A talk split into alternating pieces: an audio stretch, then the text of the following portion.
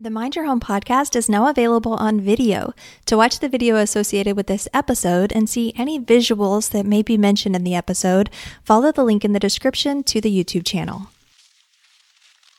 You're listening to the Mind Your Home podcast. I'm your host, Mia Danielle, and I'm here to tell you that the number one thing you can optimize to give you more energy and happiness is your environment. If you're tired of the chaotic cycle and ready to feel energized at home with more simplicity, more energy, and less clutter, then welcome to the Mind Your Home podcast.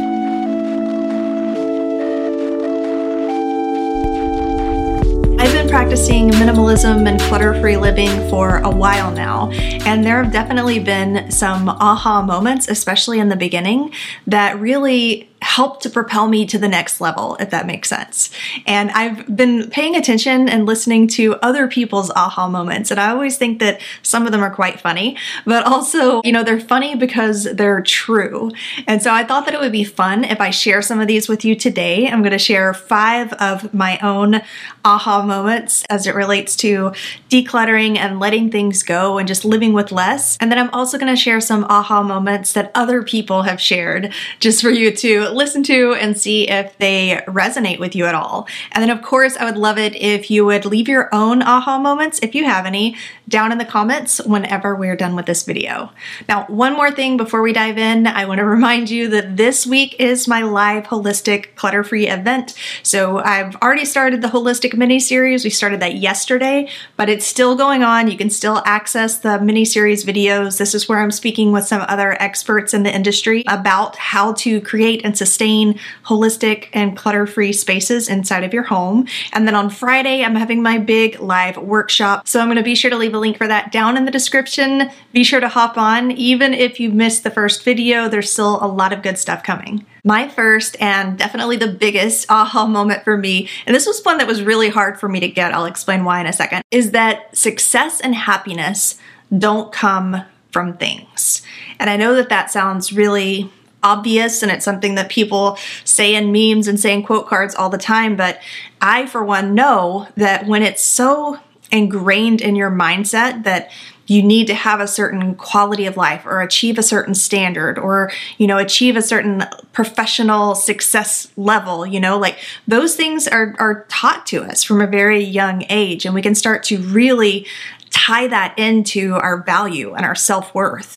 You know, we can start to really associate worthy with status and with stuff. I came from a very small, southern, you know, presentable, church going pillars of the community type of family. And there were expectations with behavior, expectations with what you were to succeed in accomplishing, and, you know, the, the way that you dressed to show up to church or to show up to family events. There were just these expectations. And that included the things that we presented ourselves with. My mom was a workaholic, and to some extent, she still is. Like, she is somebody who has a very hard time resting and doesn't like taking downtime, doesn't like, you know, the whole self care thing. Like, she needs to have something to do constantly. And so I just had this drive and this ambition and this expectation for myself that I needed to achieve a certain quality of living. And one day I was really depressed and really anxious and just feeling totally defeated. I've been working way more hours than any human should work in a week um, at a very intensive job. And I was a single mom at the time. I had a two year old and a four year old, you know, somewhere around those ages. I was sitting on the floor in my room next to my guitar and I was just looking around at this stuff. And I was just thinking, why? Like, why am I killing myself? What am I killing myself for? Why are these things so important? You know, and all of a sudden it just like had this perception bubble burst and it didn't make any sense. The things that I was valuing and the things that I was associating with my self worth. And that, I remember that being the beginning of my journey. It wasn't the end. It wasn't like a revelation and then all of a sudden I changed. Like I said, it was a difficult thought process for me to break, but that was the beginning of it. If I don't need the person, I don't need their things. I remember this being a revelation for me right after college. I remember looking through, and I used to be somebody who had a really hard time letting go of things from people. So, you know, memorabilia from boyfriends that had not worked out or from friends who I had fallen out with. And I remember like looking through this box of stuff. It had some photographs from college of somebody who had been a great friend of mine and we had fallen out. And it just made me feel bad and depressed. And I remember thinking like, why do I need these things if I don't feel like I need these people in my life anymore? Or if they're not going to be in my life anymore for whatever reason? Why do I need to have this memorabilia constantly in my space reminding me of things that I don't want to constantly be remembering.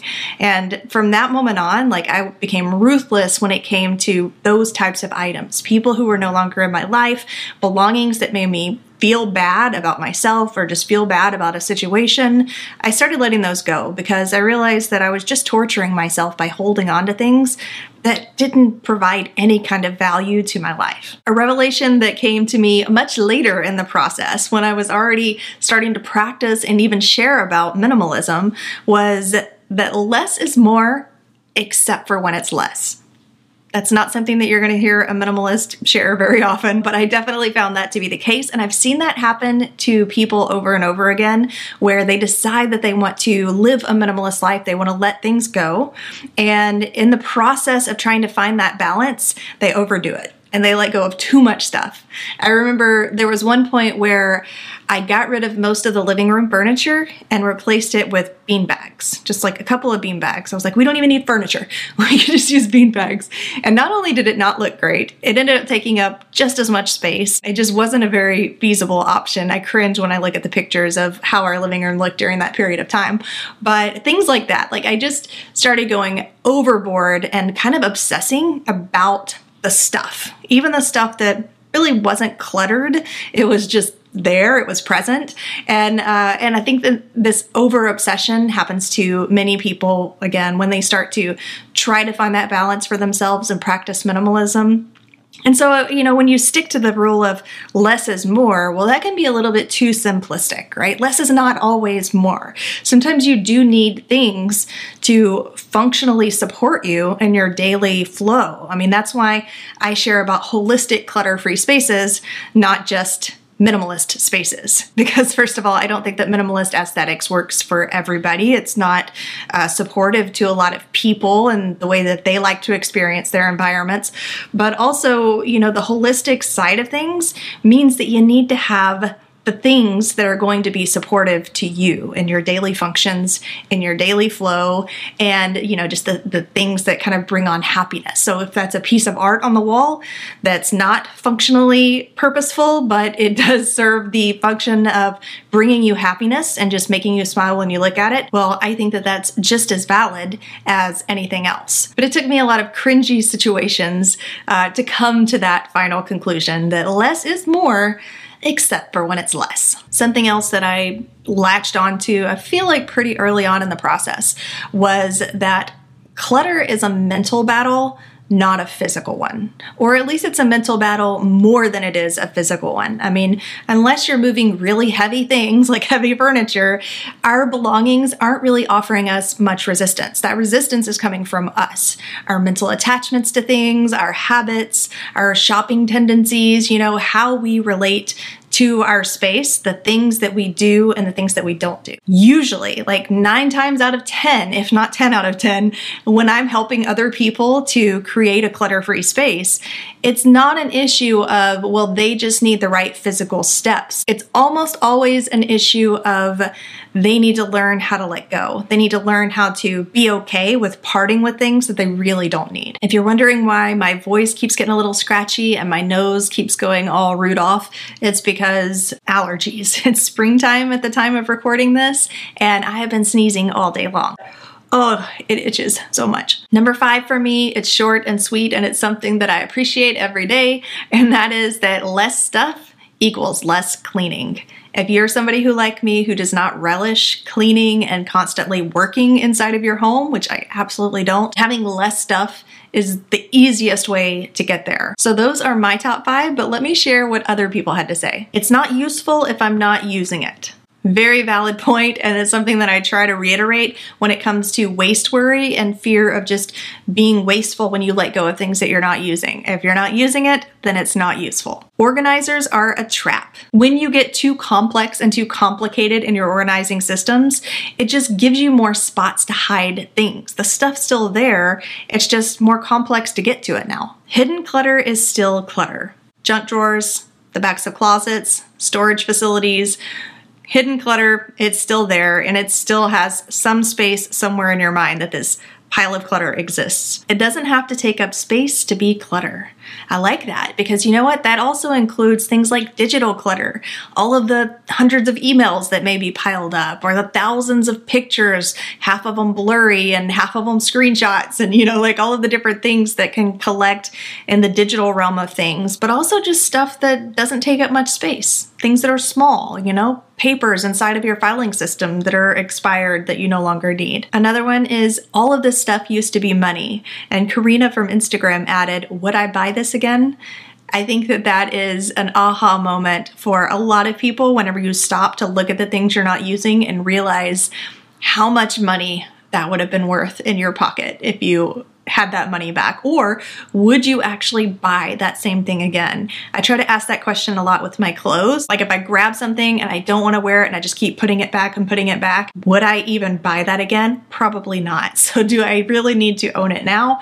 Probably not. And finally, Rosie from Instagram shared, less clutter equals less on my mind. A clear mind is a happy me. That is so true. And even a couple of weeks ago, I shared some of the effects that clutter can have on us. One of those being our mental health and just the psychological effects that we can get from our clutter and from being surrounded by that. So very good submissions. And I can't wait to see what you have to share down in the comments. And again, if you haven't already, be sure to register below for the holistic mini series and the free workshop that I'm having on Friday. I'll chat with you next week.